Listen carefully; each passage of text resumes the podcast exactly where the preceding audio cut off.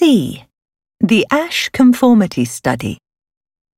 In the 1950s, psychologist Solomon Asch set up a fake vision test. He showed people four lines, asking them to identify which ones were the same length.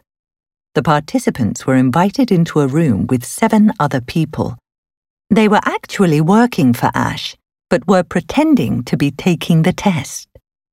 Then the participants were asked to identify the lines that were the same. The other seven people intentionally gave the wrong answer, and then the person who was actually being tested was asked the same question. When people were tested alone, nearly everyone gave the correct answer. But when they were in groups, where other people were giving the wrong answer, about one third got it wrong. When they were interviewed after the experiment, many people said they did not really believe their incorrect answers.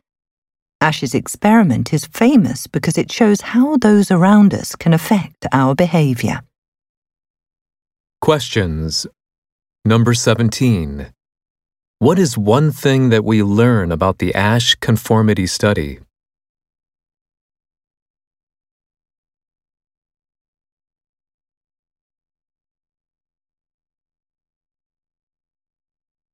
Number 18. What did Asch's experiment show?